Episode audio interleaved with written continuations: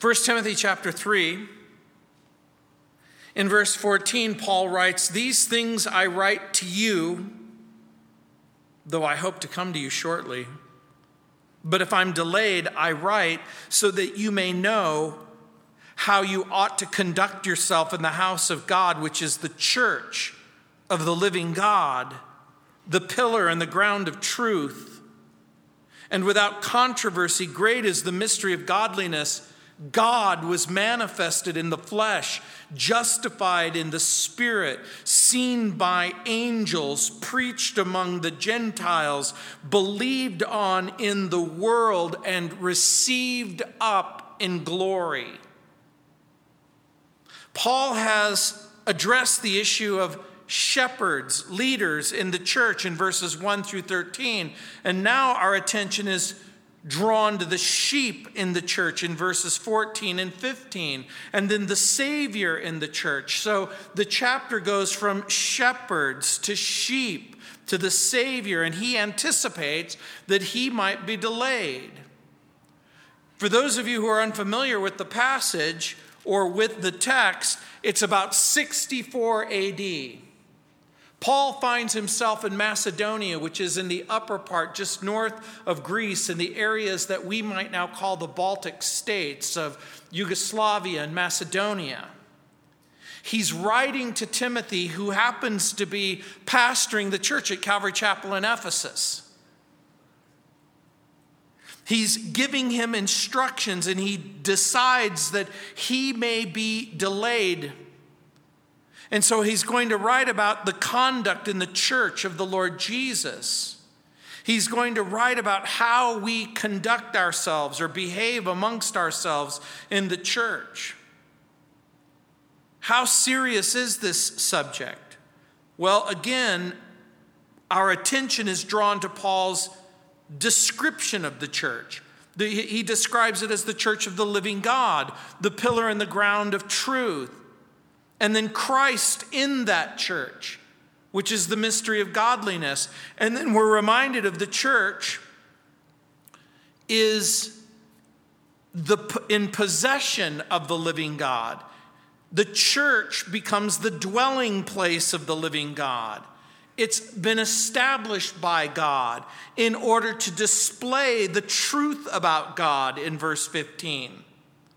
And the church, in part, not exclusively or just simply, but part of the purpose of the church is to God, protect the, tr- the, the truth, acknowledge the truth. And there's no greater proof of the possession of God's truth than the possession of God's Son. And for those of you who've been following along when we were teaching through the book of First John, you'll remember that this is the way John actually defines what it means to be born again or a believer in the Lord Jesus Christ.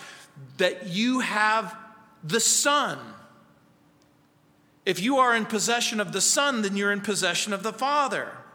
And so, Paul is going to provide a summary of the earthly ministry of the Lord Jesus in six simple statements.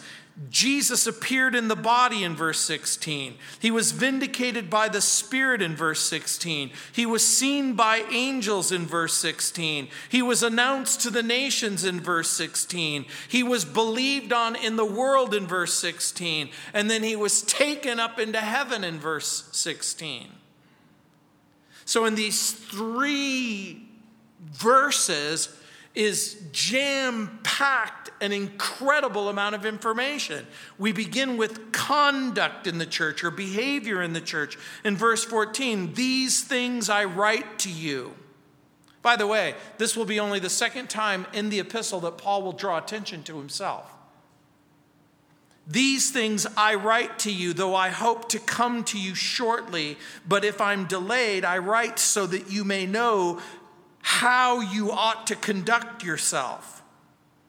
Like I said, he's in Macedonia, writing to Timothy in Ephesus. He hopes to visit Ephesus soon. He sent the letter ahead of himself, and it's my understanding that he hopes to get there as shortly after the letter arrives.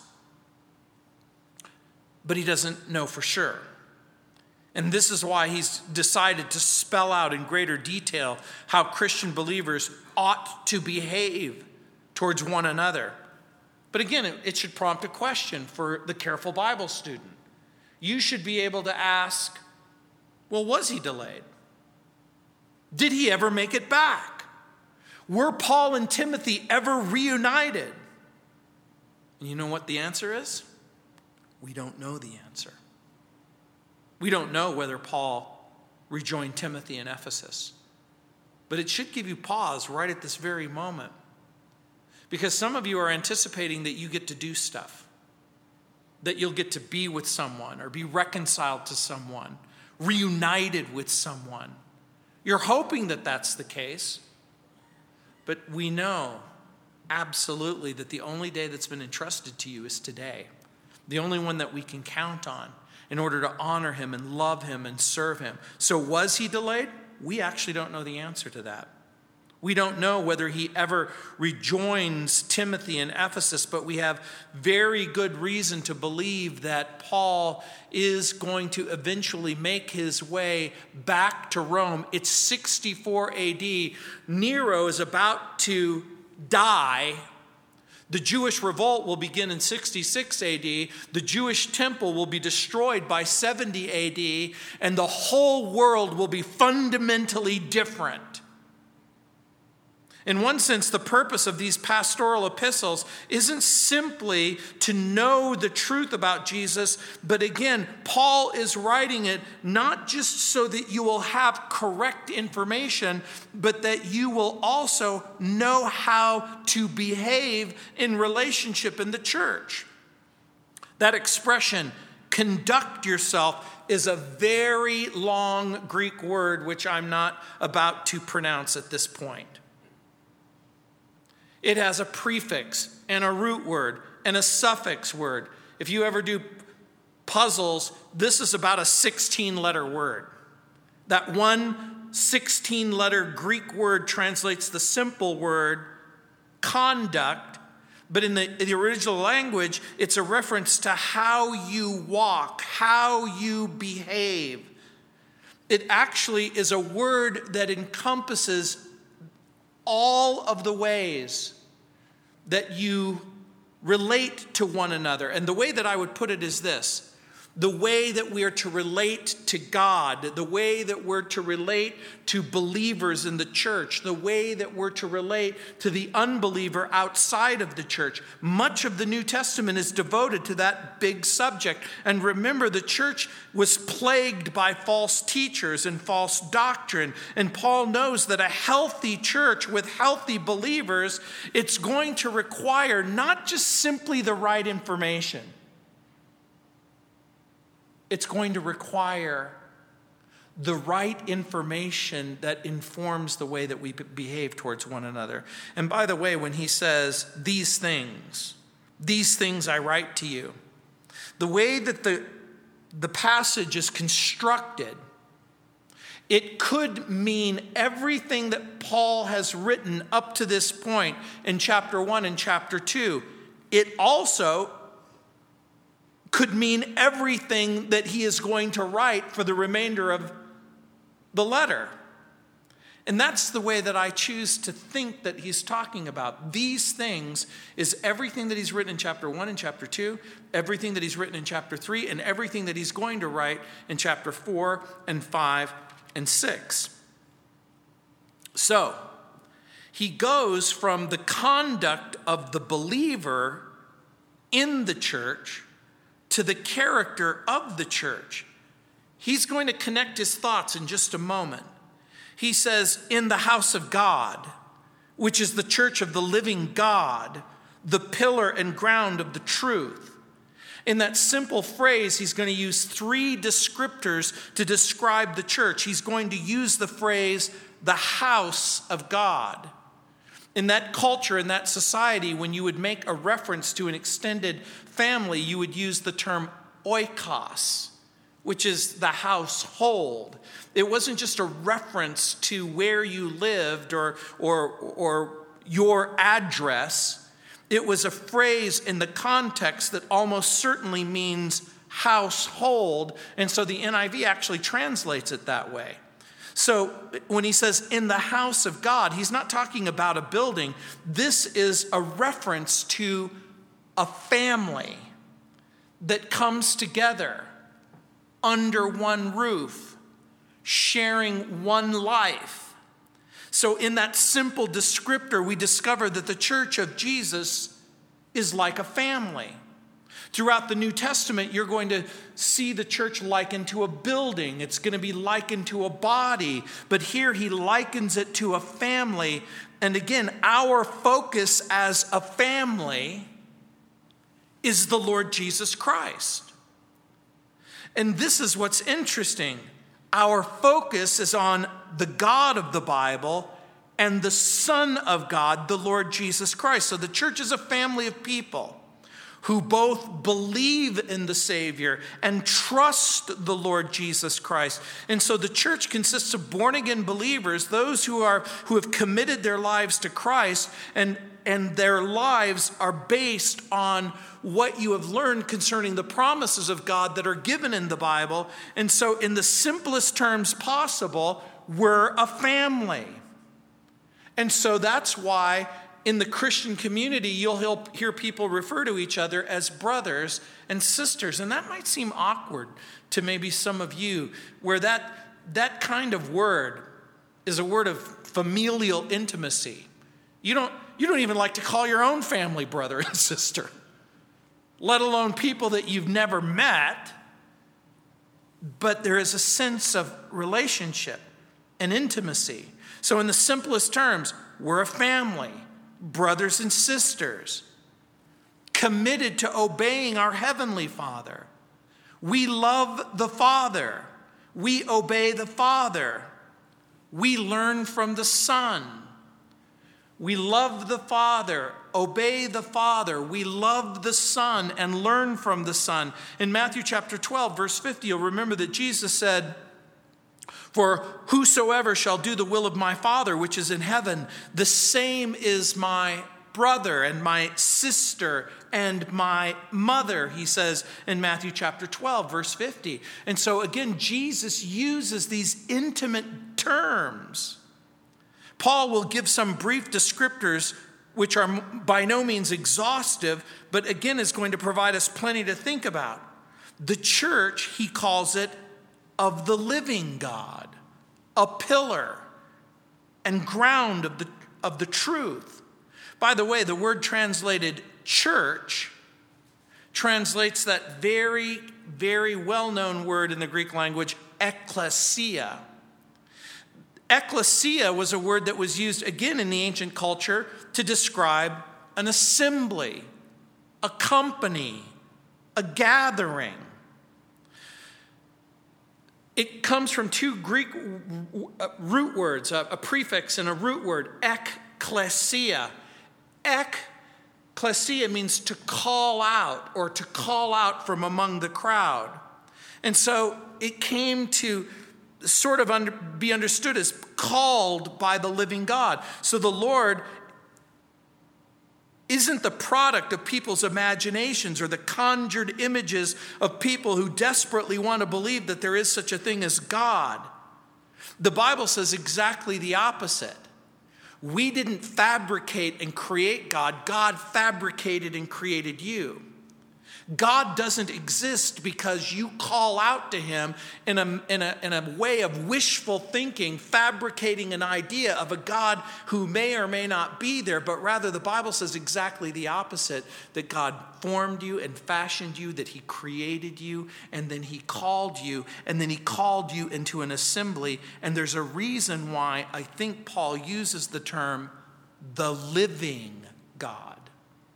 He's contrasting that with the foolish, thoughtless ideas of the world in which the people in Ephesus who were living, who still embraced the idea of idolatry, man made gods and goddesses. And so, he's the living God. But whenever you hear that term, the living God, you should be thinking, the living God who's vitally concerned about his people. He's not the sleeping God or the unconscious God or the distant God or the God who's not really there.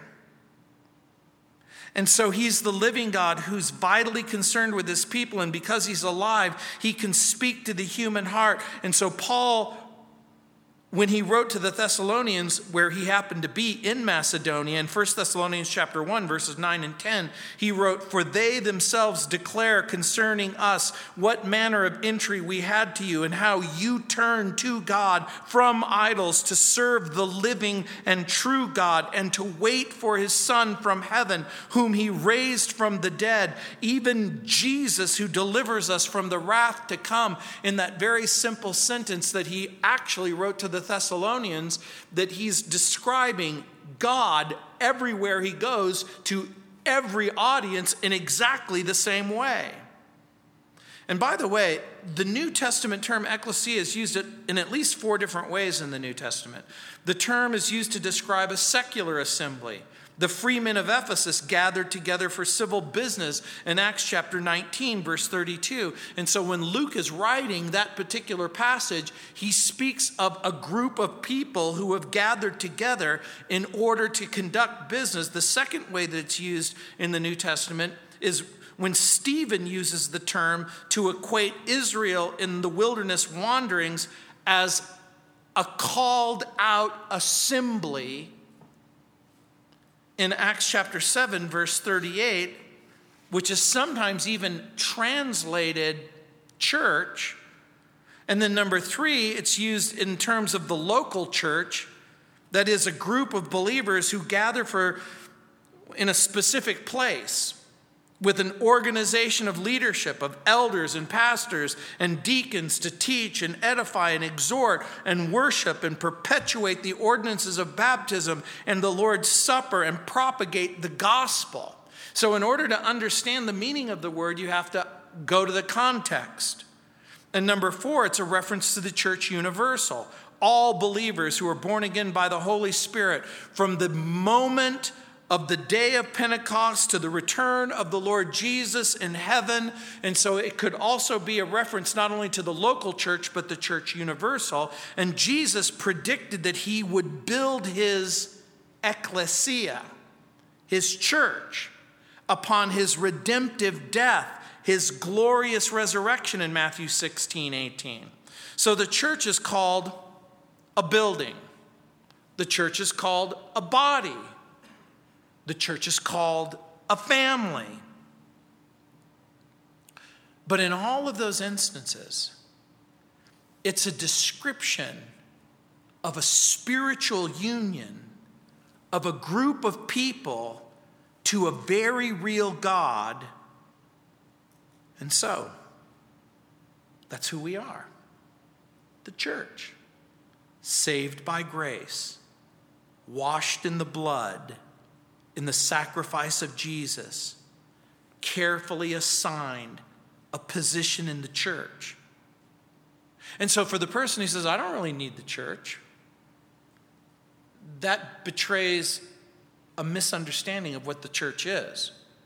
It also betrays a misunderstanding of who you are. You see, you can't have a church without a believing body. So, the church is a family. The church is a family with a living father.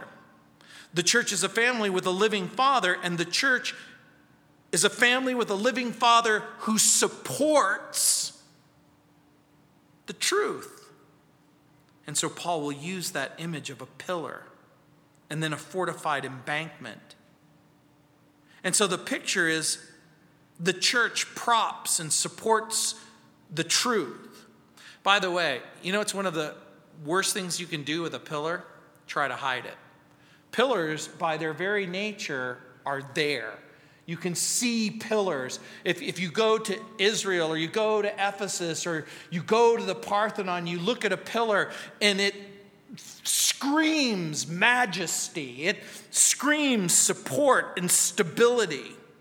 Now, again, you don't hide pillars. Whether they're short or whether they're big, whether they're massive or manageable, they speak of support. But you know what else is cool about pillars? You're drawn to them. There's something about a pillar that you're drawn to. And since the church is a pillar, it's not simply to draw attention to itself, but to draw attention to the truth about the Lord Jesus Christ. The church, the family of God, the company of the saints, their job is to proclaim the truth to the world. And again, we keep using that term truth over and over again. And what truth is that? And the truth is the truth about Jesus, the truth about the incarnation, the truth that God sent him. And so when Paul uses the word the pillar and the ground, again, he's using a Greek word which means to support or reinforce. It's a word that describes a bulwark uh, think of a massive edific- edifice. Think, think of it like a, a massive wall that exists to fortify and protect a building. And then you get the idea. So, this is something that was meant to protect and defend the truth. So, the church doesn't invent the truth. And this becomes maybe one of the most important things I hope you remember that I'm going to tell you tonight. The truth doesn't, in, the church doesn't invent the truth. We don't make stuff up like some churches. Imagine a church that says, well, you know what? We know that the Bible says this, but wait, there's more. But guess what? The church doesn't exist to fabricate truth invent truth or add to the truth, but rather the church is the custodian of the truth and the protector of the truth. Some people suggest that the church is more important than the truth that's entrusted to it.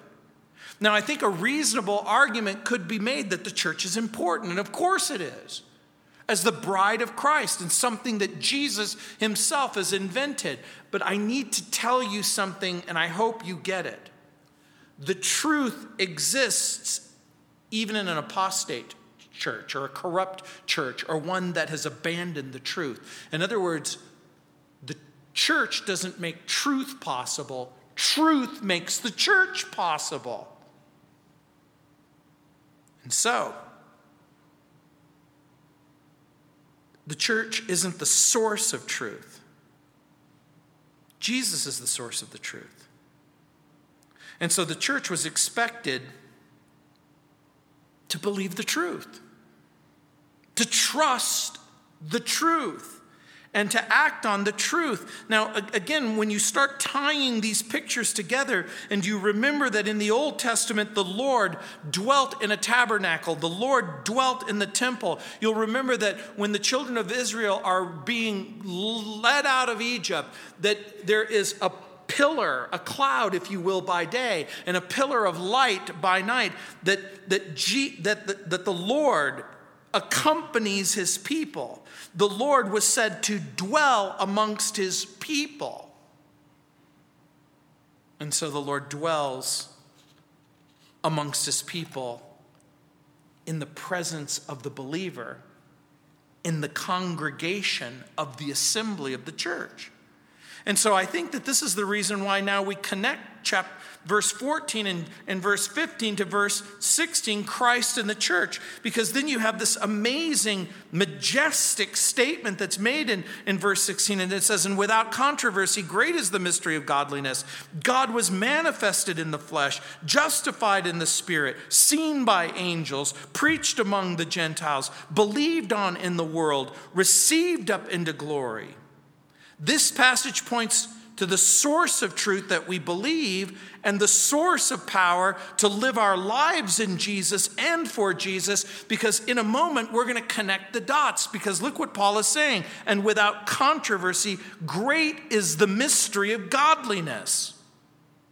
Well, what is that? What is the mystery of godliness. We know that earlier in the passage, Paul talked about the mystery of faith. This is the only reference in the Bible to this particular phrase. Paul says that it's without controversy.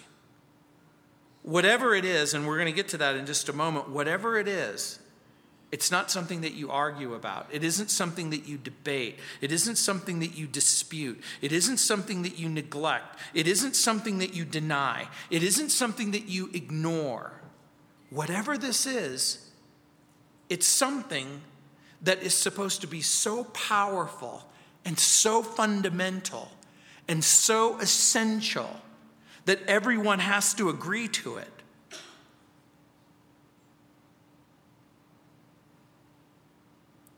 And again,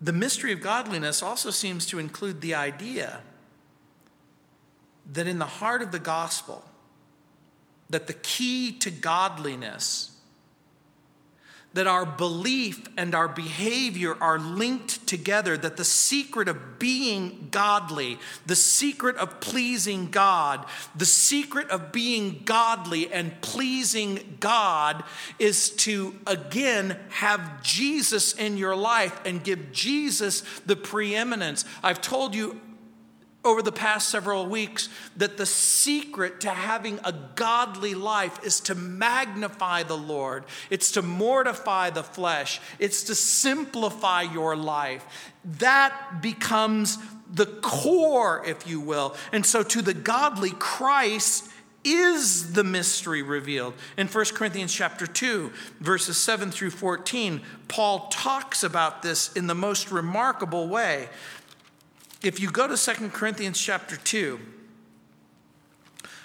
in verse 7, this is what it says. So that on the contrary, you ought rather to forgive. Actually, it's 1 Corinthians. I wrote, I wrote it down wrong in my note 1 Corinthians chapter 2. 1 Corinthians chapter 2, verses 7 through 14, where it says, But we speak the wisdom of God in a mystery, the hidden wisdom which God ordained before the ages of our glory, which none of the rulers of this age knew, for they had for had they known, they wouldn't have crucified the Lord of glory. But as it is written, eye has not seen, nor ear heard, nor has it entered into the heart of man the things which God has prepared for those who love him. But God has revealed them to us through his Spirit, for the Spirit searches all things, yes, the deep things of God. For what man knows the things of a man except the Spirit of the man which is in him? Even so, no one knows the things of God except the Spirit of God. Now we have received not the Spirit of the world, but the Spirit who is from God, that we might know the things that have been freely given to us by God God. These things we also speak not in words with man's wisdom teaches but which the Holy Spirit teaches, comparing spiritual with spiritual, but the natural man doesn't receive the things of the Spirit of God, for their foolishness to him, for nor can he know them because they're spiritually discerned. So when Paul's talking about this and he refers to it as a great mystery, not just a mystery, but a great mystery, it seems to indicate how profound, how significant, how overwhelmingly important this is. And I'm going to try and boil it down to something very simple. We can't please God on our own. We can't please God apart from Jesus we can't live godly lives unless we're living our life in Christ, informed by Jesus. Jesus gives us the power to do what is right. It's possible to live a godly life by believing and loving, receiving and walking in Jesus by the power of the Holy Spirit. And so Paul provides six simple statements revealed to all of mankind. And this becomes, again, one of the important things to just simply say that we accept as true some scholars believe that, again, that this might have been a hymn that was sung in the early congregations of the early church, that it was an early creedal confession, that, that Paul literally breaks out into a song. When we were in Calvary in Albuquerque, and Mike Montgomery is here, and he will remember that we had George Sanchez come and he spoke to the church. And George Sanchez was this wonderful man who loved the Lord. He served as the Spanish speaking interpreter for Billy Graham when he was preaching at a crusade in Ecuador. So he has this wonderful booming voice, and he would preach the gospel, and he would have a Bible study, and then he would come to a particular point in the Bible study, and he would break out into a song. He would just start singing a song. And it was great. And I'm going to suggest to you that that's exactly what Paul does right at this very moment. He just starts to sing this song God was manifested in the flesh, justified in the spirit, seen by angels, preached among the Gentiles, believed on in the world, received up into glory. And so, how are we to think about this song and this mystery of godliness and what it is in fact saying? God was manifested in the flesh. Jesus appears in a body. By the way, the oldest manuscripts that we have available read, He who was manifest in the flesh. The Greek language reads, Hos, H O S. And then this was later changed to Theos. In other words, Hos Someone added a TH to it. The King James reads, God was manifest in the flesh. Well, does this mean that there's two different ideas being spoken of here? Does this present a problem? In other words, is there some dispute on whether or not God was made known? Did God become a human being? Did God take on a second nature? Or as the cults say, well, this isn't a reference to God. It clearly is a reference to God. Whether it's Hos or Theos, the subject of the, of the conversation in the song is Jesus. God becomes a man. He becomes a human being. And the very fact that God assumes another nature, a human nature, he does so in order that he can be made known. And this is exactly what John says in the opening verses of John chapter 1, verse 1. In the beginning was the Word, and the Word was with God, and the Word was God, and the same was in the beginning with God, and the Word was made flesh and dwelt among us. This is why Christians believe that Jesus is God. There's not three gods or two gods or nine gods, there's one singular God. The second person of the Trinity, Jesus, assumes a new nature, a human nature. Scholars and theologians call this the incarnation. I had the privilege of having Os Guinness on the program. He's written over 50 books he writes, quote, the fact is that the greatest mystery of all, the incarnation, Guinness writes, comes at the very beginning and is the central reason why we believe in God. We cannot explain it. There is the beginning of the mystery of faith, but because of the evidence, neither can we explain it away there is the beginning of the rationality of faith. And the reason why I bring this up is because we don't simply believe this by faith, even though we do believe it by faith. But what Os is saying and what Paul is saying is that the fact that God became a human being isn't just simply a matter of religious preference. it's a matter of historical fact. One of the early church fathers, Gregory of Nazianzus, spells out the mystery. He says, quote, "The self-existent comes into being, the uncreate is created, that which cannot be contained is contained." And so it's okay for people to ask the question, how is that even possible? How can the uncreated creator, how can the self existent God, how can the Lord of the universe confine himself into a simple tabernacle of flesh. You probably have friends who say, You can't put God in a box. Except for when God puts himself in a box called the Ark of the Covenant, or he puts himself in a box, a, a body, a human body. The living God becomes a man. He acquires a second nature. He becomes a human being, a real human being with flesh and blood. And in his humanity, he participates in everything that it means to be human. He suffers, he experiences trial. The writer of Hebrews says, For verily he took not on him the nature of angels, but he took on him the seed of Abraham.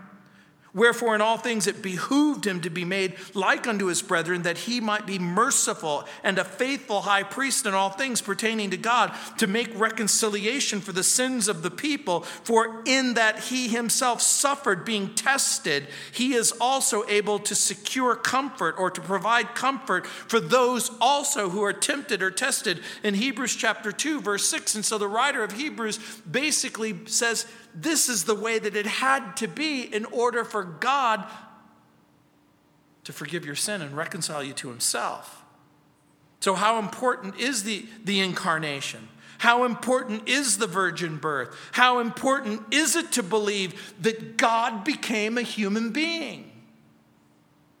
Remember what Paul has already said, and without controversy, great is the mystery of godliness. Well, I want to argue about it and debate it. Of course you do. But it's not going to make it any less real. According to the Bible, Jesus took on a human nature to take away sins, to destroy the power of death. That is, to make sure that you would come back to life, to make sure that Satan doesn't have the final word in your life, but that Jesus gets to have the final word in your life. Again, the writer of Hebrews in chapter 2, verse 14 says, For as much then as the children are partakers of flesh and blood, he also himself likewise took part of the same, that through death he might destroy him that has the power of death, that is the devil, and deliver them who through fear of death were all their lives subject to bondage. In other words, the writer of Hebrews is saying that God became a man and lived the perfect life so that he could die for your sins, that he could destroy the work of the devil, and that he could defeat death for you. And so the next thing that he says is justified in the Spirit. Well, what does that mean? What does it mean that Jesus was justified or vindicated in the Spirit? Well, part of the meaning is that when the Lord Jesus was on the earth, he spoke the truth. He came to, to, to the earth. Remember, he said to the religious leaders, My Father sent me. He sent me to talk to you about the truth. The Father sent me. You say that he's your God. My Father sent me to you with a message. And the message is that if you'll repent of your sin, that you'll turn to him and you'll trust him, he'll save you. And remember what else his message was? God sent me. God sent me for a purpose to love you and forgive you and to reconcile you. And what was their response by and large? We don't believe you. We know we're Jews. We know that God promised a Savior. We, we know that He promised a Messiah. We know all of that, but we don't think you're Him. They didn't receive Him. The Bible says He came into His own, His own received Him not. So not only did they not receive him, and not only did they did not just simply disagree with him, they threatened him. And then they decided to arrest him. And then they decided to kill him. But the Spirit of God brought him back to life. That's the point that Paul is making the Spirit of God ensured that Jesus would live a sinless and a holy life. The Spirit of God vindicated Jesus by giving him the power to perform miracles and display the mighty works of God. The Spirit of God vindicated Jesus by raising him from the dead. And so the resurrection from the dead, Paul is arguing, and the song is singing, is proof positive that God didn't make a mistake and that Jesus is exactly who he says says he is. The Spirit of God vindicated Jesus by raising him from the dead, and he's declared to be the Son of God with power according to the Spirit of holiness by his resurrection from the dead, Paul writes in Romans chapter 1, verse 4. In 1 Peter chapter 3 verse 18 it says for Christ also has suffered for sins the just for the unjust that he might bring us to God being put to death in the flesh. He quickened that means made alive by the spirit in Acts chapter 2, verse 32, it says, This Jesus God raised up, and that all of us are witnesses, being therefore exalted at the right hand of God, having received from the Father the promise of the Holy Spirit, He's poured out on you that you both see and hear, it says in Acts chapter 2, verse 32 and 33. Peter argues that God raises Jesus from the dead and the Holy Spirit has come and has been poured out on people because God's promises are true. So God became a human being. God raised Jesus from the dead. He was seen by angels. What in the world does that mean? Well, the earthly ministry of Jesus was accompanied by spirit beings, what I call interdimensional beings beings that have the ability to be where God is and where we are, we call them angels. These angelic, supernatural spirit beings created by God to carry out God's will. Angels were seen in preparation for Christ's birth and at his birth in Luke chapter 1, verse 26. Angels were present at the temptation of Jesus in Mark chapter 1, verse 12 angels were present at his trials in Gethsemane in Luke 22 43, at his resurrection in Matthew 28 2. When, his, when he ascends into heaven, remember the people in. on the Mount of Olives, they're looking up as they're seeing Jesus head off into the sky. And an angel says, Men of, of Israel, why do you stand staring into the sky? This same Jesus who was taken up from you will return in exactly the same way. It's their way of saying angels witnessed the earthly life of Jesus from beginning to end. And the early church would reflect on that fact about how the whole drama of redemption was witnessed by angels and then preached among the Gentiles. The Lord Jesus was preached in the nations. The word Gentiles is uh, the Greek word ethnos. It's actually not that specific word, but it's a root word of that, which means the nations. And I'm reminded of what it says in Romans chapter 15. It says, when Paul was preaching, he says, So that from Jerusalem and round about to Illyricum I fully preach the gospel of Christ. And so I've made it my aim to preach the gospel, not where Jesus was named, lest I should build on another man's foundation, but as it is written, to whom he was not announced, then he will see. And those who have not heard, they will understand. Paul relates his own journey, how on foot he walks from Jerusalem. He makes his way north north to Turkey. He crosses the Hellespont. He goes to Macedonia and Philippi and Corinth. He goes back north into that area that's called Albania. Without a bus, without a taxi, with only his two feet, he walks 1,500 miles preaching to anyone who's willing to listen that a real God has sent a real Savior and that He's come back to life and that He can change your life.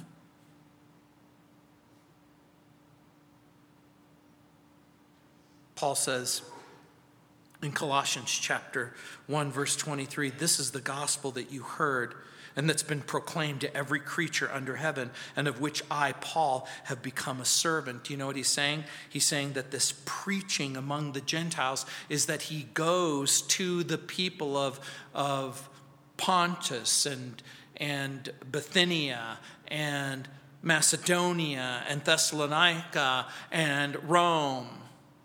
That wherever he goes and whoever he preaches to, Jew, Gentile, Greek, free, slave, they hear the gospel and they respond because that's the next sentence believed on in the world. This is the reason Jesus comes to the world, so that the world by believing could be saved. And after the painful death of Jesus and the glorious resurrection from the dead, a small group of believers are witnesses, eyewitnesses to the resurrection. Paul writes about it in 1 Corinthians 15 and says, even some 30 years later, that of the 500 people who literally witnessed the resurrection of Jesus from the dead, most of them are still alive.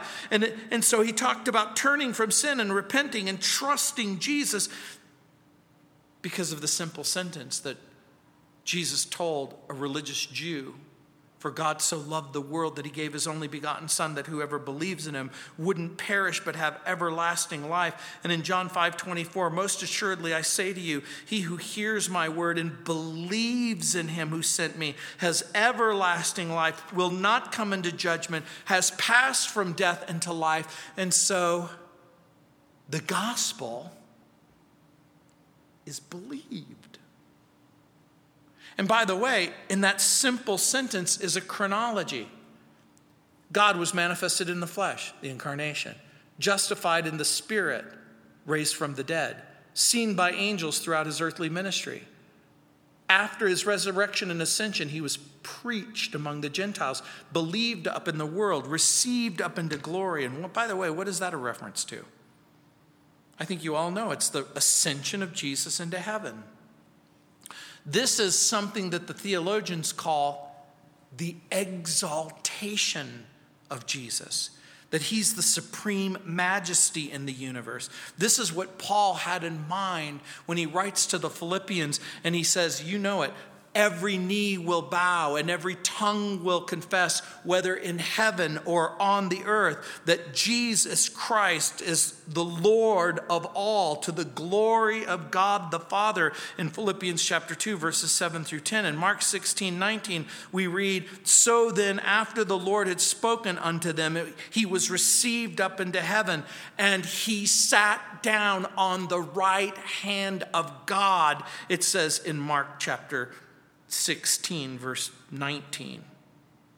Paul, reflecting on that truth, writes in Ephesians 4:10, "He who descended is also the one who ascended above the heavens, that he might fill all things. And so, in Paul's majestic mind, he begins to think of all of the implications because Jesus is risen from the dead, ascended into heaven, and is seated at the right hand of the Father, that everything, all of reality, finds its reality in the exaltation of Jesus, where he is currently seated, where he is at the right hand of the Father, that at this very moment he is in the place that's been established by God.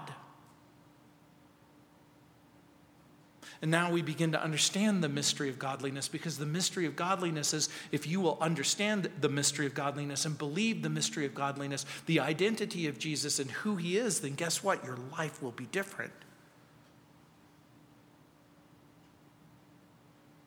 So we love the church. The church exists in, in part so that we have an expression of love for the Father and the Son and each other. We exist to glorify God through praise and prayer, by the bearing of fruit, by giving, by acknowledging God's Son, believing God's word, through our suffering, through our witnessing. We baptize believers, we instruct believers, we edify believers, we discipline believers, we provide fellowship for believers. And so, you know what this means? There's no such thing as a seeker church. Seeker churches do not exist. The very nature of the church requires that the church be composed of people who actually believe. Does that mean that unbelievers are welcome? Of course they are. But do we change the truth to accommodate the unbeliever, or do we proclaim the truth and invite them to receive the truth? Oddly enough, there really is no such thing as a seeker truth church. Because a congregation of people who are looking for God doesn't really fit the criteria of what constitutes a church. So, what do we do? We remind ourselves of what Paul is reminding us. The basis of our fellowship, Jesus. The nature of our fellowship, we share with one another. The responsibilities of our fellowship, we confess our sins to each other. We rebuke sin in one another. We forgive one another. We bear one another's burdens. We gently restore each other. We admonish one another. We pray for one another. We support one another. There's an old hymn by Charles H. Marsh. It was revived for a new generation. The song goes, Living, he loved me. Dying, he saved me. Buried, he carried my sin far away. Rising, he justified freely forever. One day he's coming, oh glorious day. This is how that song must have been sung. Living, he loves me. Dying, he saved me. Buried, he carried my sins far away. Rising, he justifies freely forever. One day he's coming. Do you know what all of this is doing? It's inviting you to believe it. Not just in your mind, but with your whole life so that every single decision that you make and direction that you determine is going to be informed by what Jesus has done for you. So now you begin to understand just a little bit better how doctrine is what creates the mechanism of how we relate to one another and how we talk to one another and how we pray for one another and how we minister to one another. We do this because of what we believe about Jesus and what Jesus has said about you. Isn't that interesting? Let's pray. Heavenly Father, Lord, we know that. Um, that we don't have to invent any of this, that the church didn't make up the incarnation, that the church didn't fabricate a story about a slain Jesus, that the church didn't manufacture an angelic testimony. And then make up a story in the hopes that people would believe it.